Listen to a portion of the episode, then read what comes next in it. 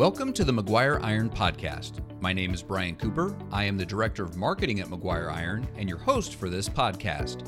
At Maguire Iron, we've been helping to store and protect quality water for over 100 years. On this episode, our guest is Pat Credeur, the Executive Director of the Louisiana Rural Water Association. We will discuss COVID 19, hurricane season, and how his team reacts and handles emergencies. Pat started with the Louisiana Rural Water Association in 1981 as an energy conservation specialist. In that position, he did leak detections, infiltration surveys, and meter testing. He was promoted to the Loan Asset Program and then in 1996 became the executive director. Through hard work and public relations, the Louisiana Rural Water Association currently has over 1,000 utility and associate members. Pat also sits on the Governor's Fluoridation Advisory Board, the Governor's Groundwater Advisory Task Force, the Governor's Rural Water Infrastructure Committee, and the Governor's Rural Revitalization Committee.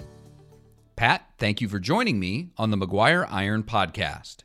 It's my pleasure. Um, I'm, I'm um, really uh, proud to be on this uh, podcast and um, uh, look for, forward to uh, many more with uh, Maguire Iron. Give us an idea who the Louisiana Rural Water Association is, when you were founded, and what you guys are all about. Well, uh, back in 1977, uh, a group of uh, men from Louisiana uh, got together trying to um, find um, help amongst all the utilities. And uh, while doing that, uh, they noticed that the National Rural Water Association had already started an association to get assistance from um, um, our congressional people in Washington, D.C., and with the United States Department of Agriculture. So um, LRWA was established in 1978 to assist the small water and wastewater systems uh, through uh, on-site training, uh, technical assistance, and um, help uh, these uh, uh, licensed operators with certification. Um, we provide the on-site technical assistance and classroom training to the water and wastewater personnel across the state. Of course, in accordance with the Safe Drinking Water and the Clean Water Act, uh, is an affiliate of the National Rural Water Association. Uh, the uh, LRWA staff uh, here in Louisiana we provide over 6,000 on-site um, t- technical assistance visits and on-site training uh, per year.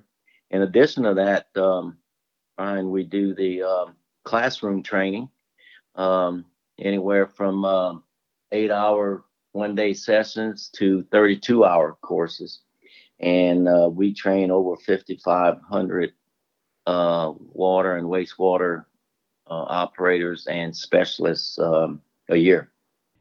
Your mission talks about leadership, representation, and support services, which you touched on all of them. How have you guys stayed true to your mission during this COVID 19 pandemic that we're all dealing with? Well, you know, um, our, our mission is to um, um, continuously assist the smaller utilities, uh, especially the ones that have only one or two uh, uh, people working with the uh, utilities. They need somebody to support them, and um, um, with, with, with our uh, mission to uh, provide water and wastewater utility members with the highest quality of leadership, representation, and support services, it goes into uh, what we do. My staff is out on the road constantly um, uh, visiting these utilities and um, with some type of help, there's always a problem. There's a pump problem or a treatment problem or a water leak problem. And um, uh, my uh, 18 or so field staff are constantly out there in the field. We've been doing this, Brian, for 42 years. Um, and uh, we've been continuously able to assist the smaller utilities uh, with this type of assistance. And hopefully we'll continue to do that for a long time after I'm gone. How important is that for these smaller utilities? You know, you touched on your staff that are out there seven days a week helping these utilities. How important is it that you provide this type of assistance to them? When you have uh, utilities that are uh, having to follow uh, state and federal regulations, uh, especially uh, EPA regulations, uh, these utilities, these operators, are constantly looking for someone to um, um, help them out. And because of the uh, the COVID situations that we've we've been going through the last what eight months now, it's even been been a lot harder. The challenges from COVID nineteen presented to these organizations were tremendous to to them. So having my staff with the expertise, with the training that we get from um, within the state uh, all my staff at one time or another has uh, operated or managed a water or wastewater utility. With the training that we get from the National Rural Water Association through our um, uh, in-service training, they take this expertise to the utilities, to the operators and the specialists, and uh, educate them to hopefully manage and take care of their own problems eventually. What have been some of those challenges that COVID 19 has presented to those systems and to your organization? Because it's, it's changed the, the way a lot of us do business. Well, that that's has been a, a, a great problem when this first came up. Um, workforce, uh, we've been fortunate in that we've uh, had not to let anyone go uh, with our programs that are uh, funded from the federal side and through National Rural Water and our state contracts that we have here with the uh, Department of Health and Department of Environmental Quality and Governor's Office. We've been able to keep our staff out uh, working uh, financially. Um, our state and federal grants and contracts have stayed intact and uh, nothing has been cut yet, and I think that will be okay um, with the um, problems that that came into uh, effect with the utilities were when some of the operators were got COVID or tested positive, they had to stay away from their utilities for a couple of weeks, which um, left them, especially the utilities that had only one employee, one licensed uh, employee. So we we stepped up and helped out these utilities to make sure that they they made their uh, that they were able to make safe drinking water, and uh, we assisted them uh, throughout uh, several months. Thank God that not many operators um, were out of work because of COVID. As of now, I know of no licensed or certified operator that we worked with during this pandemic has um, has passed on. So um, we continue to um, help them out, and uh, they know they have our numbers. They know where we are. Uh, I probably have, but all the staff that I have out in the field, every one of them has appointments. They don't have to leave their house in the morning not knowing where they're going. They have appointments, and because uh, we've been called daily, and um, you know that uh, we had to cancel our conference um, this last year, and canceling the uh, annual conference uh, really hurt us. Uh, not to mention the 1,200 or 1,400 uh, attendees who were uh, expecting to receive the certification hours to maintain their licenses. And of course, the monies that we make from the from our conference and, and uh, some of the other smaller meetings that we have assist us in um, uh, with training programs and other management training uh, services as well. Uh, the training programs uh, took a small hit, but we were able to play catch up by adding an additional uh, 10 uh, one day training classes to assist these operators with making sure that they were going to have all the hours they needed before the end of the year. And I think that's one thing that's important for people listening to the podcast to understand is, you know, you guys have certain regulations as, you know, a state that these operators have to meet. And just because of COVID 19, that didn't change the hours that that they had to to get to stay certified, correct? That's exactly right. Um, although the uh, our state primacy, uh, the Louisiana Department of Health's uh, certification department worked with uh, the uh, utilities and the operators.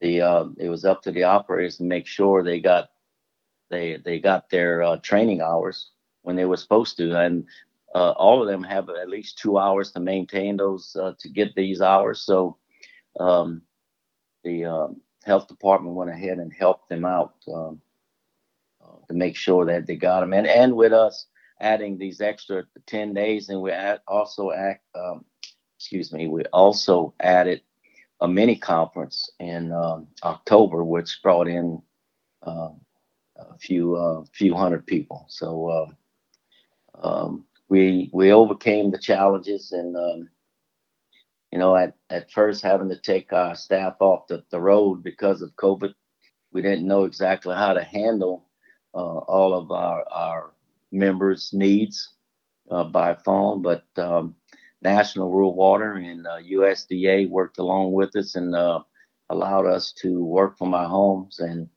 for several weeks, I had my staff calling every utility in their districts to make sure there was not a need. And uh, we did this every day for weeks. And the utility operators were very appreciative to have our circuit riders call them to assist by phone, and uh, it worked. You know, the uh, it really didn't become a problem until some of the utilities, uh, as I said earlier, uh, lost um, a certified operator uh, to testing positive, but we took care of that as well you know, you talk about challenges of COVID 19 and, you know, hurricanes are nothing new to Louisiana. You guys go through this every year and you just, you hope that, you know, you don't, you don't get any severe storms.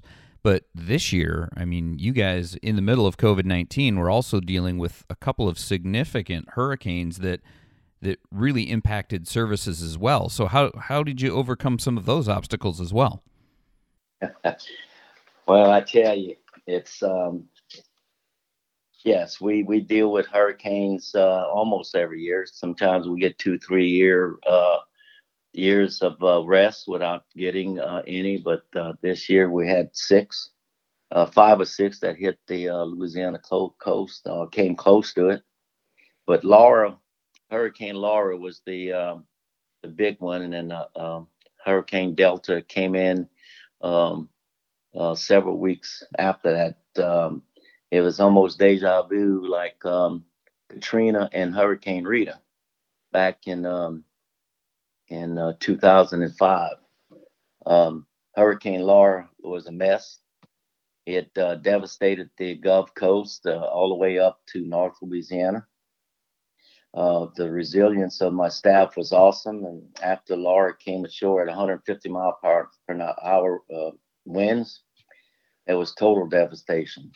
And uh, but we got the help from rural water associations um, with personnel, generators, equipment, and they came in from uh, Florida Rural Water, Georgia Rural Water, Alabama Rural Water, Mississippi Rural Water, and Texas Rural Water. And uh, we had Arkansas and Oklahoma waiting to uh, come in with equipment as well. Uh, with the extra help, uh, which gave us a, a total of um, 35 personnel, and we had um, uh, a couple of utilities uh, came in from Alabama. Uh, Fort Payne was uh, one of them, and um, another another utility brought in personnel and equipment. So we had all this. We had all these people. We had all these generators. We had all the equipment and tools to help utilities out, uh, not just on the Gulf Coast, but as far as um, Monroe, Louisiana, which is uh, approximately four hours north of uh, the Gulf Coast. So um, we had we had some challenges, um, but these guys coming in never thought about going home. Uh, we worked from daylight till dark. We had to get out some areas, especially on the Gulf Coast, before um, uh, before it got dark. So you know, putting in 10, 12, 14 hour days working with utilities that had nothing left. Brian, homes, businesses were washed away. Uh, so, you know, someone may ask, well, what were you doing? We're helping them out. Well, we were helping locate uh, uh, services, um, valves, meters, um, help them repair uh, water lines, uh, uh, replace water pumps, motors, um, help flush out the water lines. Whatever it took us to do, we helped out that that that operator. You can't imagine having having a uh, utility that had, um, let's say, 18 or 1900 services, and you came back the next morning after the storm came through and there's nothing there. Um, but as the old saying is, you know, uh, um, if you uh, if you get water, they'll come, and that's what we did. We helped these utilities out to get water back and running. Um, and some of the uh, people are starting to move back in, and believe it or not, are even starting to rebuild. So um, it was a challenge, but we stuck um, we stuck in there, uh, and thank God for all the extra help that we had from uh, across the uh, Gulf Coast states.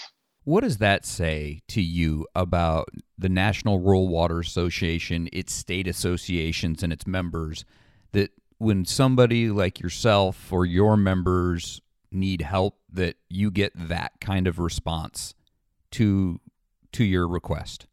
Well it means uh, it means a lot to um, to a state that's been hit not once not twice but several times. And although some of the uh, hurricanes that hit us this year we didn't have to do very much because believe it or not after laura hit even with hurricane delta uh, I think these people had had gotten themselves prepared for it, and we really didn't have to do very much other than haul in generators.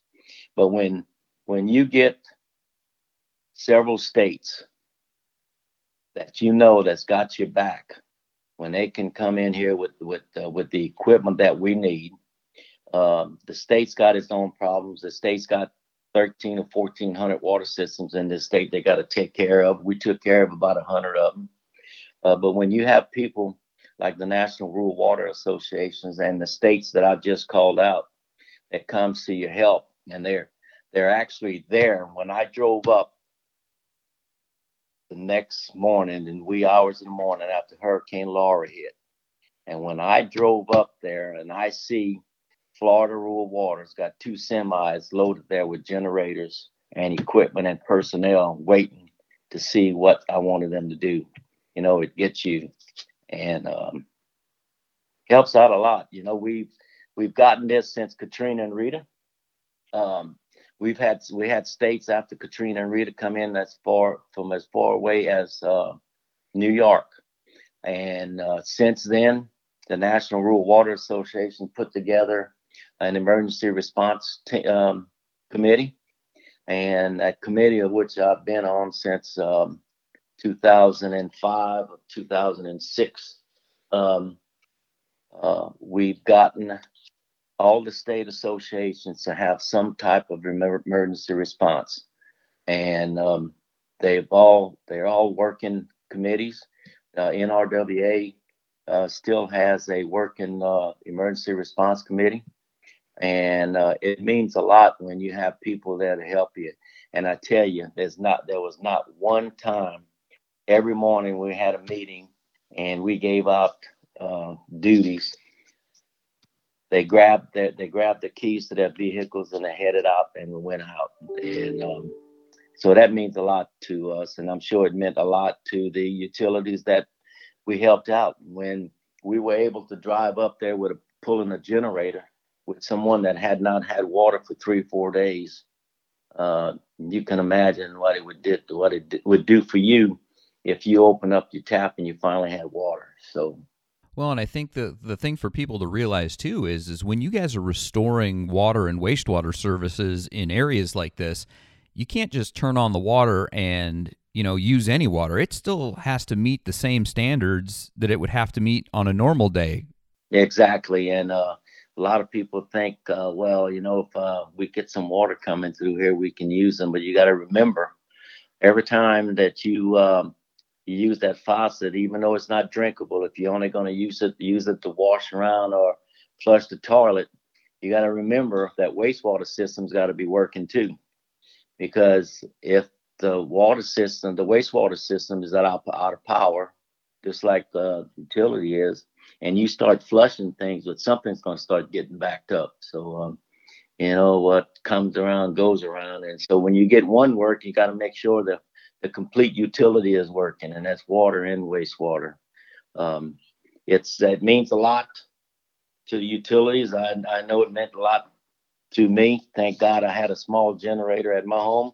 I stayed without water for um, a week, and um, but with that said, we were still out in the field working with utilities to make sure that the uh, utilities customers were getting assistance. And uh, we've gotten uh, good accolades from the governor's office, from the governor himself, and many, many legislators uh, have uh, called me and thanked us for what we've done. And of course, all the other state associations that came in. Yeah, that's uh, you. You guys are a great example of resiliency and and doing what it takes to make sure that your members and you know the people that they serve, you know, have have the basic needs that that people need every day. Well, we are, and you know, um, you know, working with the uh, Department of Health and the uh, D, uh, Department of Environmental Quality and the Governor's Office, uh, Natural Resources, um, and the Governor's Office of Homeland Security and Emergency Preparedness a lot of them get frustrated because these utilities um, call us first instead of calling um, their parish uh, emergency operation centers. Well, they see us on a daily basis, and when it comes to water or wastewater, they're going to call um, uh, what they think are the experts, and uh, I think we are, to find out what to do next. And of course, you can preach to them day in and day out, but when you get when something happens, you're going to call to call the people that's been helping you on a daily basis with the water and wastewater uh, systems. And of course, we get them lined up. We take the information. We tell them to call the emergency operations center so it can be documented. And then we get the ball rolling along with the uh, health department. Uh, this year, just so happened where the uh, storm came in, I was able to use our office in Allen Parish, which is about 50 miles, uh, give or take, as a crow flies from the uh, Gulf, and um, uh, and we were able to use our office as an emergency operations center. We had to run, we had to use a generator to run our office, but we had the Department of Health there, we had EPA there, uh, we had um, natural resources staff there, and we just kind of um, got our business taken care of from that office, from that corner of the, the estate and we just spread out every morning and we are back every night. And I have to tell you, uh, you know, in the evening, uh, Brian, you know, you have to have a little camar- camaraderie in the evening. And when all people came back in the evenings, I always made sure that we had some type of meal cooked. And I I learned this from Katrina and Rita. It helps so much when you get back in the afternoon after seeing all this devastation and you were able to sit down in a circle and talk about what you've seen all day, who you talk to, and all these uh, um, my staff from my staff from Florida, uh, Georgia, whomever, able to get it off their chest and um, talk about what they did that day, how they helped so and so. Some shed tears, which is um, sometimes it which is a good thing because of what you saw. It's it's a pitiful thing when you see when you see a family standing on a piece of property where a home used to be, and you got kids standing alongside of them, and they don't have a home, so kind of chokes you up, and um, and that's why I did what I did every day. Um, Rusty Reeves and I, my deputy director, we made sure there was a meal cooked. We made sure we sat down and talked about what we saw, and uh, made people feel better and definitely made them get up early in the morning, get the road, hit the road again that the next day. My next question was going to be, what did you learn from this scenario? But I think from what you just explained there, from what you went through with Katrina and Rita, you guys have now got some some really good best practices in place to to take care of people at the end of the day? That that's that's a good point, and uh, taking care of people every day is what we do. Uh, but we can't forget about the people that work for us. Um, we're human beings also. We're not supermen. We're not superwomen. Uh, we have hearts. We have families, and um, it, uh, it takes a toll on. It takes a toll on staff and um, me when I stayed at the office all day long answering phones, calling people. We need this, we need that. And I tell you, for the first week, not having phone service, um, the proper phone service, it was a mess. But we we got it uh, done, and that's why you you can help out your neighbors all you want. You can help out the neighbors' neighbors, but it gets to the point where you got to look at yourself and look at your staff, staff, and you got to help out yourselves as well. So, and we've done that. Uh, National Rural Waters got a a good uh, emergency response committee. Uh, we've um, been able to uh, buy us a, a, one ton unit. We've got a uh, 40 foot trailer that's a first responder trailer, emergency response trailer that's got equipment in it. It's got uh, beds in it that we haul from one disaster to another. And um, so people might see us coming across uh, the United States one of these days because, as you know, 2020 uh, brought fires, brought floods, brought hurricanes. Now we're probably going to get um, snowstorms, ice storms. God knows what's going to happen before December 31st. So um, um, we're around to help. And I say, when I say we, um, that's every state association and every person that works for that association, the National Rural Water uh, staff from the CEO on down to um, uh, the last person that works for them. We're fortunate with who we are. It's the best job I've ever had in my life. When you can help out somebody and um, get thanked for it at the end of the day, it's a good feeling. So now that we've talked about COVID nineteen, the hurricanes, you know, all the bad stuff, what's what's the future look like for Louisiana Rural Water Association? What are the good things that are going on? Well, um, um, I'm I'm proud to say that um, our state and federal programs continue to get funded. Um, uh, NRWA uh, uh, had a conference call yesterday with all the executive directors, and uh, we continue to get funded from the United States Department of Agriculture. So that's a good thing. Um, and uh, EPA continues to fund us on our wastewater and training programs as well. Here in the state of Louisiana, uh, our energy conservation program um, is uh, funded through um, uh, a bill that's uh, been funded um, for the last, well, actually for the last 30 years. But we finally got full funding. Now I don't have to uh, beg for money anymore.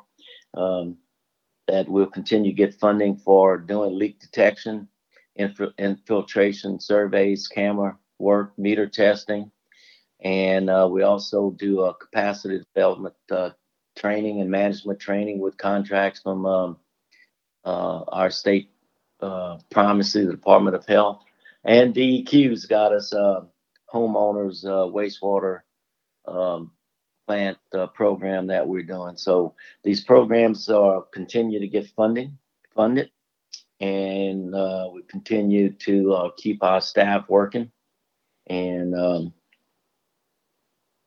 so it's a good thing. All right, Pat. Well, I, I appreciate you taking the time out of your busy schedule and sharing with us and our listeners, you know, about the things that Louisiana Rural Water has done to help people through COVID 19, through the hurricanes, and what some of the great things you're doing to, like we talked about earlier, to just help people. Yes, sir. That's um, that's what wakes us up every day and puts us to bed every night. And uh, Louisiana Rural Water has been uh, has been a good friend with the 1,300 plus um, utilities in the state and the 6,000 or so registered operators, licensed operators in this state. We have a good rapport with our state and federal agencies. And as we, um, as we say to everyone, and even in our magazine, that um, we provide our water and wastewater utilities members with the highest quality of leadership, representation, and support services. So we're here to help you out. And remember, if you listen to this from across the country, there's a state association in your state. So utilize them. Remember, you can always connect with us by going to our website, MaguireIron.com. You can ask questions by sending us an email at info at MaguireIron.com, or you can follow or reach out to us on any of our social media platforms. We are on Facebook, Twitter, Instagram, and LinkedIn. Thank you for joining us on the Maguire Iron Podcast.